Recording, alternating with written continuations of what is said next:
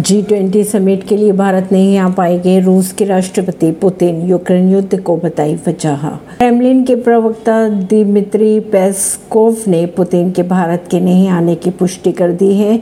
साथ ही उन्होंने ये भी कहा कि येवगेनी को झीन की विमान दुर्घटना में हुई मौत में क्रेमलिन के संलिप्तता के आरोप बिल्कुल छूटे हैं। रूसी राष्ट्रपति व्लादिमीर पुतिन सितंबर महीने में भारत में होने जा रही जी ट्वेंटी समिट में शामिल नहीं हो पाएँगे। क्रेमलिन के प्रवक्ता के अनुसार दिमित्री पेस्कोव ने पुतिन के भारत नहीं आने की पुष्टि कर दी है।